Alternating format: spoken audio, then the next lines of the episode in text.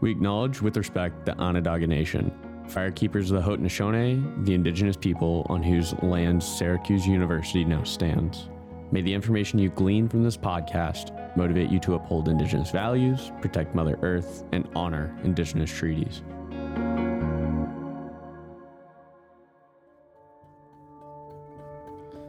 Today, I'll be speaking with Betty Lyons about the origins of the doctrine of discovery.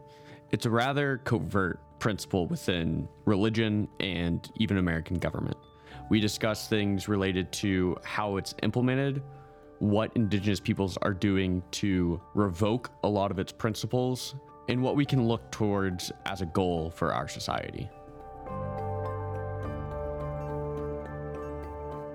Welcome to the Doctrine of Christian Discovery. I'm Tanner Randall, your host from Good Faith Media. We're producing this podcast at the Religious Origins of White Supremacy Conference in December of 2023 at Syracuse University in New York. This year is particularly special because it's the 100th anniversary of Johnson v. McIntosh, the Supreme Court proceeding that installed the framework of the doctrine of discovery within American government. We will be talking about the different ramifications of the doctrine of discovery and how it led to indigenous values and land being stolen, as well as white supremacy and the general idea of revitalized indigenous culture.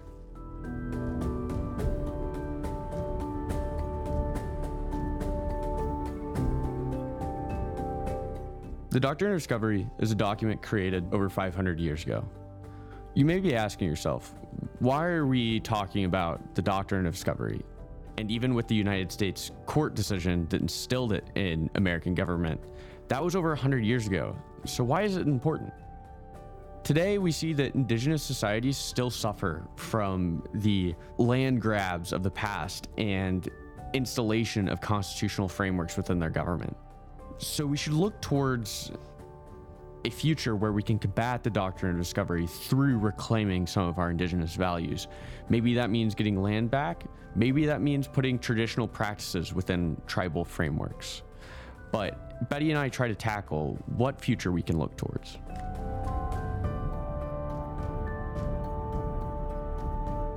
We would like to thank our sponsors who made this podcast possible. Many thanks to the Henry Luce Foundation, Syracuse University, Indigenous Values Initiative, American Indian Law Alliance, American Indian Community House, Good Faith Media, Tonatierra, and Towards Our Common Public Life. We appreciate your support.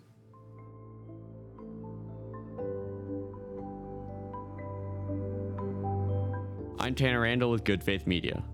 Our guest on today's episode is Betty Lyons. Betty is of the Onondaga Nation and the president of the American Indian Law Alliance.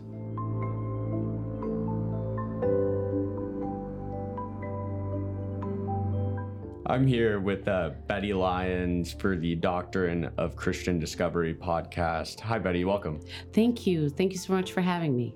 Uh, just to start real quick, um, people may not know what the Doctrine of Christian Discovery is. It's a an extremely influential document, but again, it's not well known. Um, so, can you explain um, in rather rudimentary terms or briefly what the doctrine of Christian discovery is? Yes, the doctrine of discovery is a papal bull, a series of papal bulls that were written in the 15th century.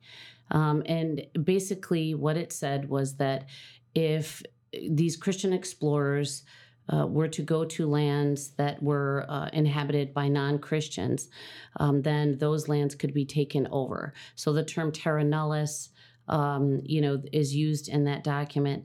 Um, and if if the habitants um, could not be converted to Christianity, then they could be enslaved, killed, captured, um, all of those things. And so basically, it started uh, the land law in the United States.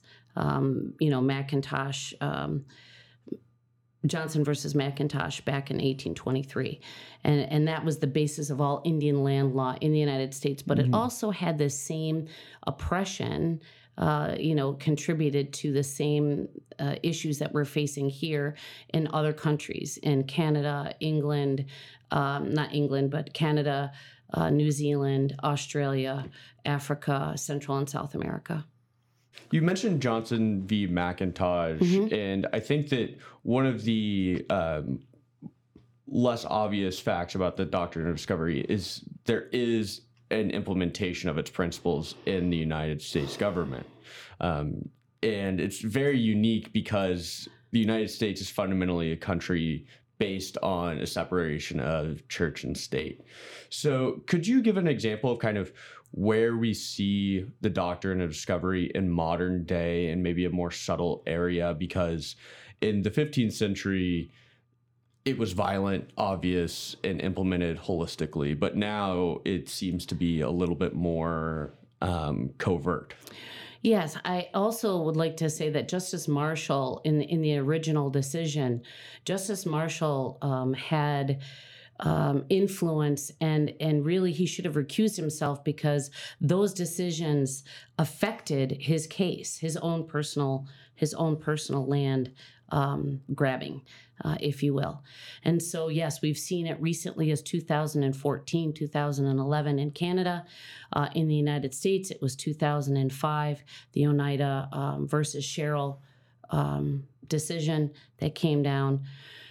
And it, has crept into so many um, you know around the world it is it has been used as precedent right and so how do you try to unravel that um, what are the threads that you can grab to try to unravel something that has become so institutionalized um, and interwoven in the fabric of the justice system here in the united states so when it is so ingrained into our being, I think it sometimes once you study the doctrine of discovery, it seems ever present.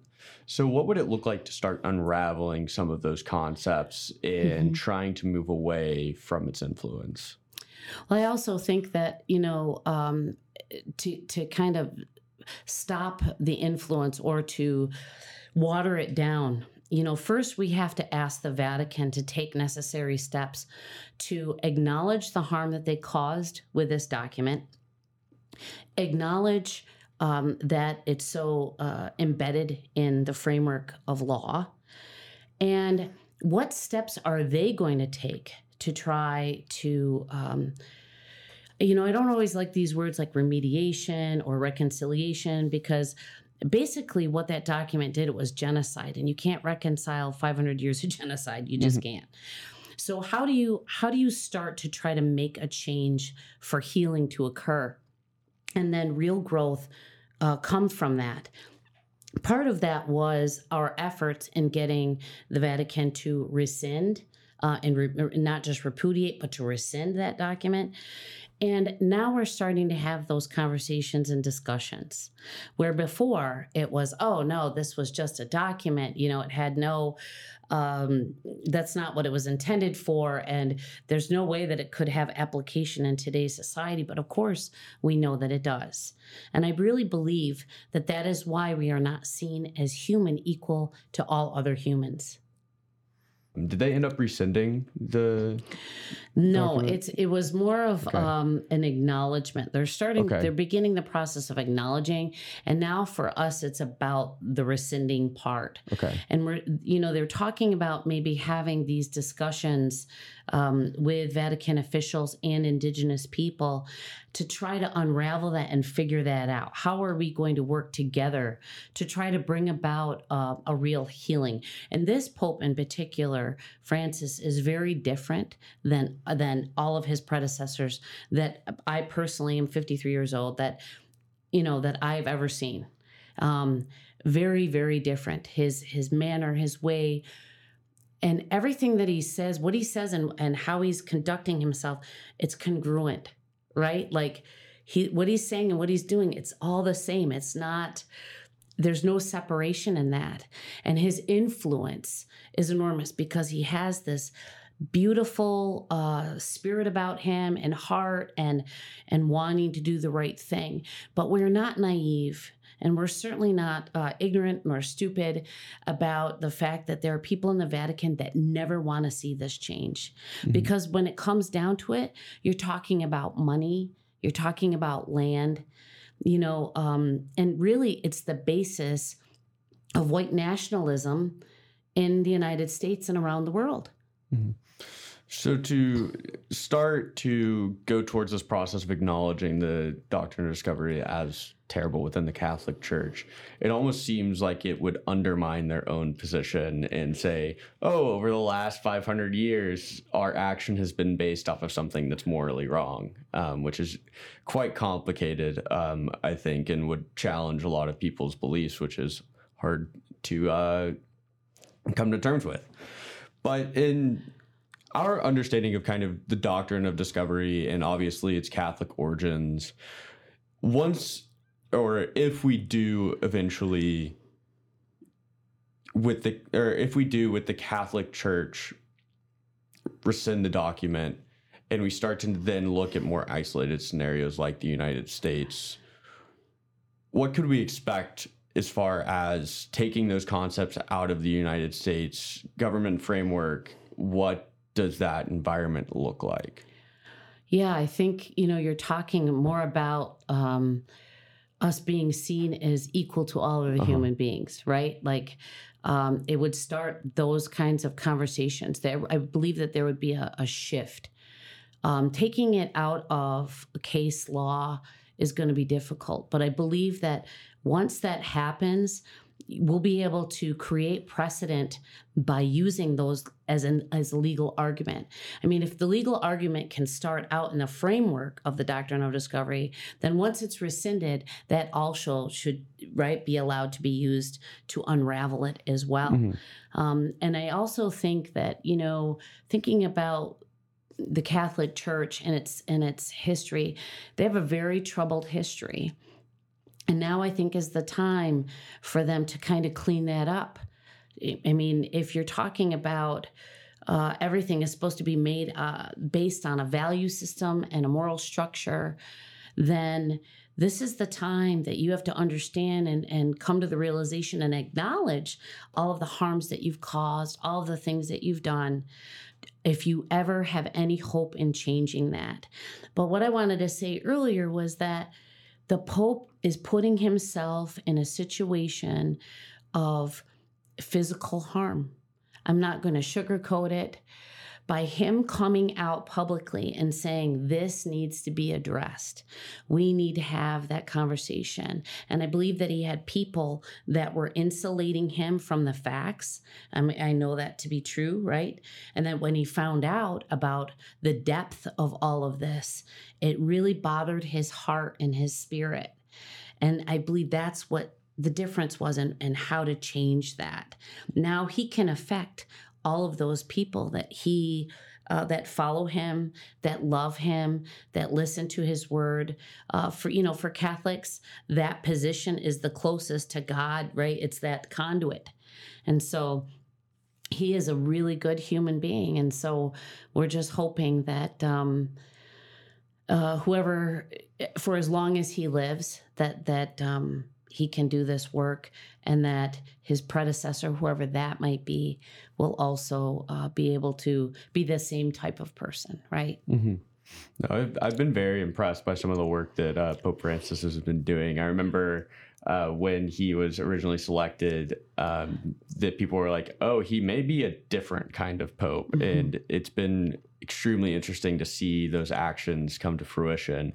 Um, and honestly, a little bit comforting um, because I think that we're in an age where people are starting to come to terms with some of the atrocities that larger institutions, through the development of cl- colonization, um, a lot of the terrible things that they did, they're coming to terms with that. Mhm. Um, and so I have a little bit of a question as far as the doctrine of discovery and kind of it's traditionally used as something for land grab grabbing, demeaning the status of others, and empire building. Hmm.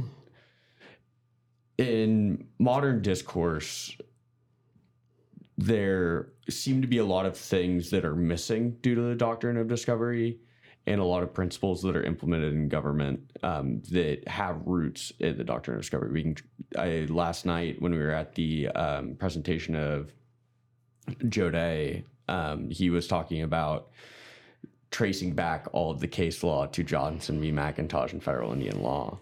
So, um, that's a long way of getting to my question of how specific can we get with the our understanding of the doctrine of discovery's influence, particularly in like the United States government and social structure. I think that what Joe Day uh, presented last night was amazing, especially in particular all of the case law that has uh, set precedent over hundreds of years, right? What solidified and strengthened the doctrine of discovery and its effects. And, uh, you know, as you were talking, right away, I was thinking about our sisters and brothers in Central and South America and how they still live under this oppression um, in protecting their lands, territories, and resources.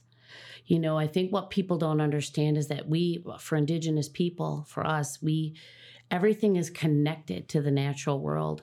You can't separate yourself. And what that doctrine did, it was like severing that tie. It was about domination. It was about subduing. It was about, um, they talk about the, the word stewardship. That's not what we're talking about as Indigenous people. We're talking about a fundamental relationship that is like world and life changing.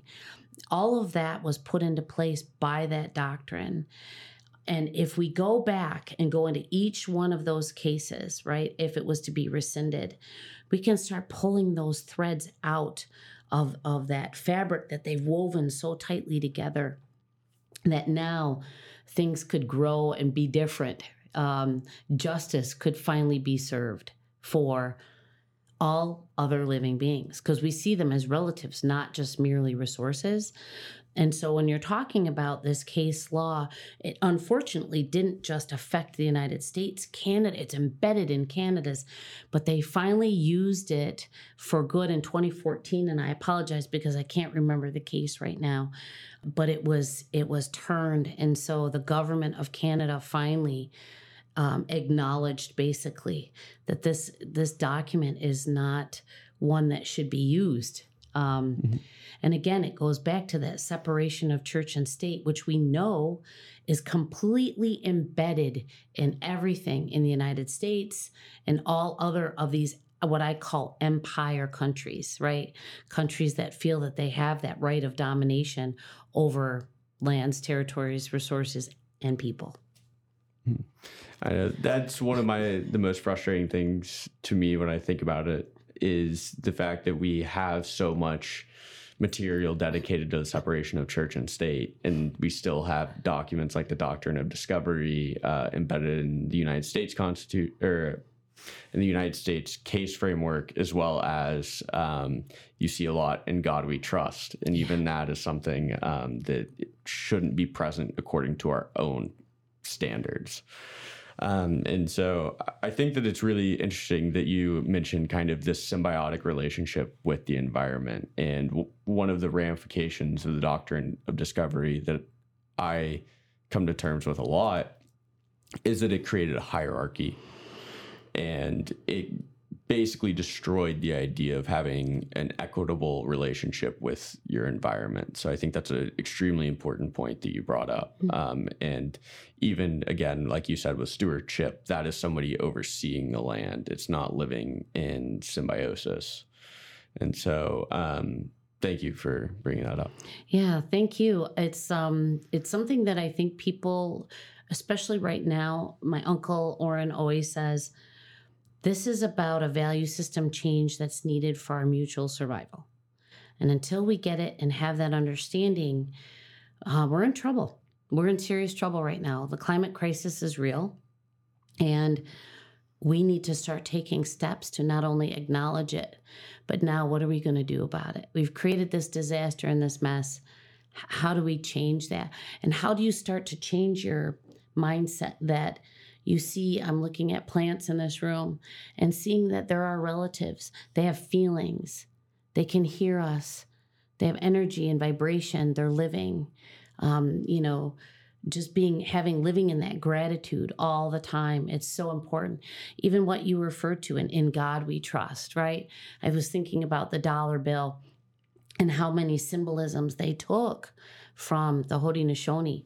As you know, maybe you don't know, uh, the Haudenosaunee uh, basically helped the forming of the United States and uh, the founding quote unquote fathers of the United States um, when they were creating the Constitution and their documents and gave them the platform for democracy because we have the three the three houses of government, right? But what they left out was that it's not about power, it's not about control, it's not about money, it's about service. It's about that constant giving back to every every community member, um, making space for all the living beings. Men and women are equal. Where I come from, there isn't this um, system of hierarchy, and our leadership. Although we say leadership, right? It's really um, hoyane uh, is a, a word that we use for what you would consider chief, but it's he has a good mind it's all based on qualities of character. You have to be a good person, kind, caring, compassionate, loving, fight for your family, fight for your community, your nation, all of that, right? And, and it's all in those symbolisms that are on that dollar bill, the eagle that is supposed to let us know when there is trouble ahead, on top of, you know, the great tree of peace for us the arrows that are together. We had five. Our, our peacemaker said, You put five arrows together, you can't break them because there's strength in that unity. That was our five original nations. But but if you know one one can snap very really quickly, you put five together. And so that was the first 13 colonies that you see with the eagle clutching those those 13 arrows. Again, it comes back to our influence on democracy. But what did they leave out? They left out the rights and roles of women. You, you can't have, how could you possibly call yourself a democracy when you, th- for how many years, till 1920, they thought that they could dominate, own, and control women? What? I mean, it, it's so absurd. And you left out the rights and roles of all other living beings we have the obligation and moral responsibility to speak for all other things that can't speak for themselves. I have to speak for the fish, the water, the trees, the medicine plants. We need those. They don't need us. Mm-hmm. Wow, it's extremely powerful. Um, and I, I, didn't know a lot of the origins of the dollar bill being in Haudenosaunee or government structure um, coming from their culture. But I think it's extremely interesting that you talk about like checks and balances. I remember through school growing up and being like, this is a revolutionary system. People are, you know, watching out, making sure, you know, power's not unevenly distributed and all of these things. But now I'm kind of curious of like, why wasn't I taught that that was an indigenous system? I mean, it makes so much mm-hmm. sense. It's living in an equitable environment to where people don't have too much power and are trying to create a system to where they do different things, but in a way to raise up the entire group okay, building off of kind of what we've been talking about of land grabbing and how the doctrine of discovery has influenced what you know, the United States looks like today. I think it's interesting in modern case law what you see uh, in the Dakotas and across the northern United States with pipelines and different um, campaigns of that sort what it would be like for the United States to have one of their spiritual um, places or places of importance to be taken like an indigenous uh, person. That's something we can't imagine. So, could you connect those two, please? Yes, Johnson Johnson v. McIntosh started this land grab and the, the, the desecration, I would say, decimation of sacred sites, our sacred sites. And it's hard for me to try to relate this to you. I'm going to do the best I can. Um, you know, sites that are important to quote unquote Americans, right? Regular day Americans. Um, thinking about, you know, where the Constitution was written, that may be an important. It is so above all of that for us. A sacred site is something where maybe our peacemaker came. It's like the shores of Onondaga Lake, for example. It's Oak Flats.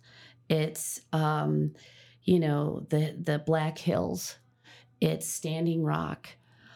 Um, protecting those things it would be the equivalent I'm, I'm trying to relate it even though for us it's even more than that but if somebody were to come in and desecrate a church um, or a synagogue or the, um, any other place that is so important, it is where our spiritual connection starts and and doesn't end. It's it's that is the power of those places. And for them to then, because of Johnson v. McIntosh, because of the doctrine of discovery, they now have become possessions. It's now um, where you can have title over it, where you can own it, where it's only uh, worth the resources that are in the land itself, you know, to turn it over and take out all the natural resources to contaminate it. Where did that idea come from? It comes from that doctrine. It comes from Johnson v. McIntosh that we can own, control, ruin, desecrate anything we feel that we need to make us happy, comfortable, uh, any of those things.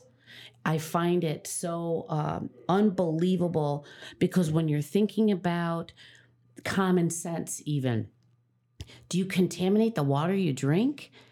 I, I, I, really say this humans are the only people that think that they can contaminate water and still drink it and that there's still more coming. Have you lost your minds?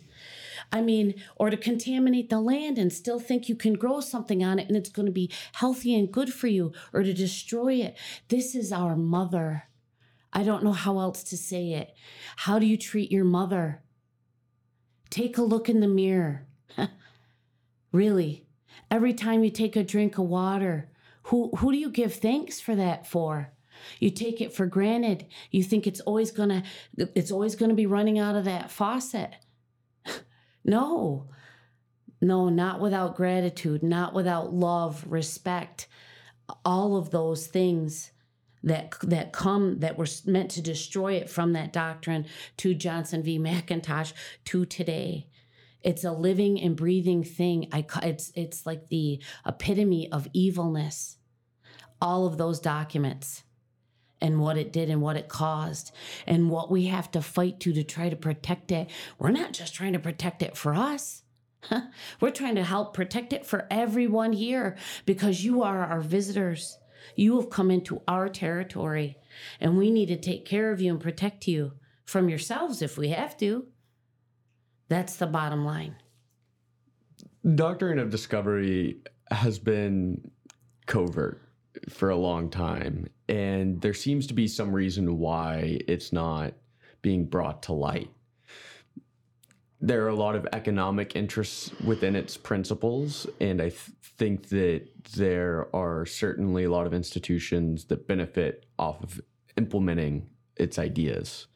Uh, so, can you speak to the importance of understanding why the the indigenous need to address the doctrine of discovery is not about the economic gain. It's about healing and returning to this process of being conscious of our place in this overall system on um, Turtle Island. Yes. So for Indigenous people, we're we're visitors here.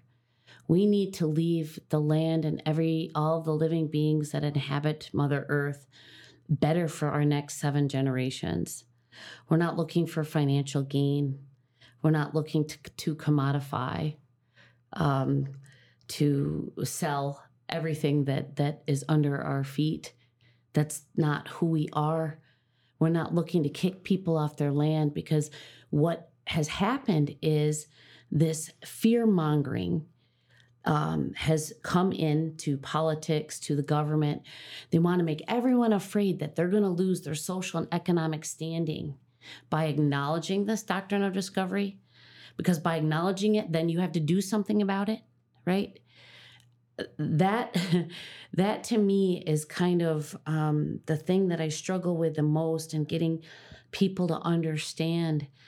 It's again goes back to that symbiotic relationship it's reciprocal. It's a reciprocal relationship. it also goes back to the quote unquote migrant issue that they always talk about. They're indigenous people too. And they're usually running to the borders and the borders of the quote unquote United States uh, of Turtle Island. We're all relatives. They're all indigenous people. They're just trying to protect the lands, territories, and resources that they're living on. And people are so afraid of not having power and control that has been put into place by the doctrine of discovery, Johnson v. McIntosh, that hierarchical system that I, uh, the average white American, um, you know, Christian, I have power and control over you. I'm above you. I don't see you as an equal. We can dominate you. That's what is so embedded now into the framework of the United States. How do you gift this value system? I don't know. All I know is that we're not trying to kick people off their land. We're trying to live in relationship with you, with one another. We're family. We all bleed. we can exchange blood, as my uncle says. Doesn't get any closer than that. What are we doing? And why is it always? I, I look at different um, religious sects, I guess, uh, for lack of a better term. I, um, you know, you have Protestants, Catholics, um, Methodists, Baptists, all of these different, um, you know, types of Christianity. Why can't you come to one mind on one? I don't understand it if if you believe in Jesus Christ, right?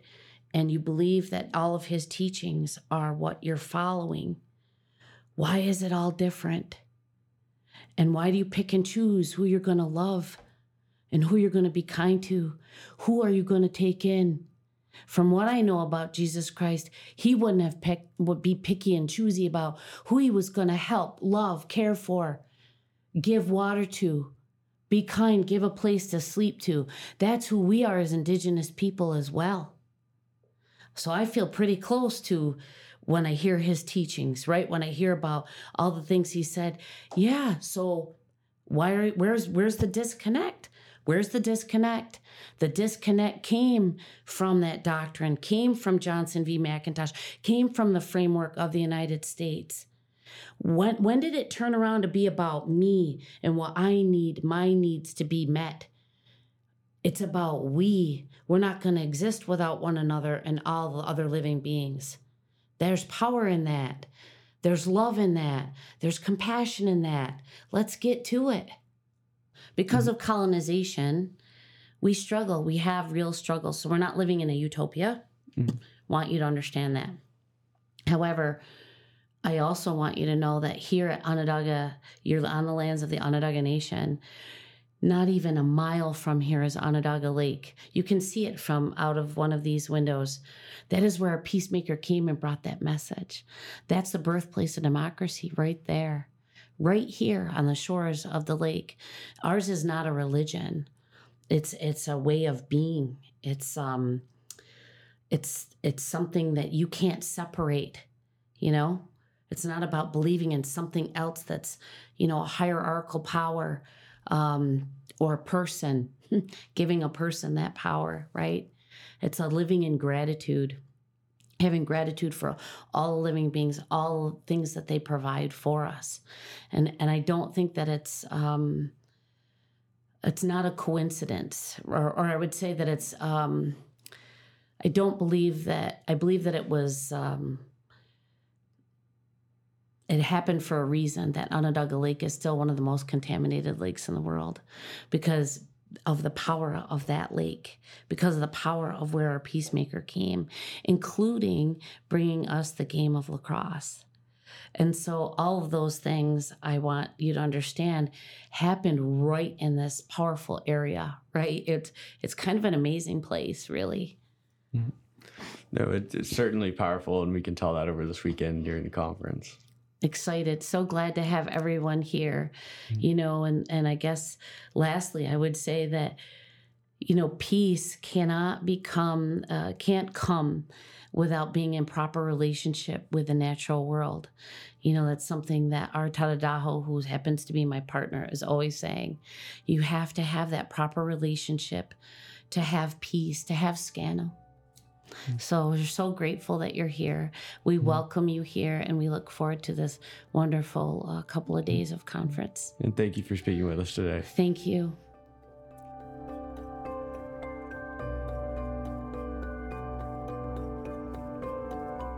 Thanks for listening to this episode of the Doctrine of Christian Discovery, recorded at the 2023 Religious Origins of White Supremacy Conference at Syracuse University in New York. This podcast is produced in collaboration between Good Faith Media, Syracuse University, and the Indigenous Values Initiative. I'm Tanner Randall for Good Faith Media. Our executive producers are Mitch Randall of Good Faith Media, Philip P. Arnold and Sandy Bigtree of the Indigenous Values Initiative, and Adam DJ Brett of Syracuse University and the American Indian Law Alliance. Our producer is Cliff Vaughn. Our editor is David Pang. Our music comes from Pond5. Production assistance provided by the American Indian Law Alliance. To learn more, go to doctrineofdiscovery.org.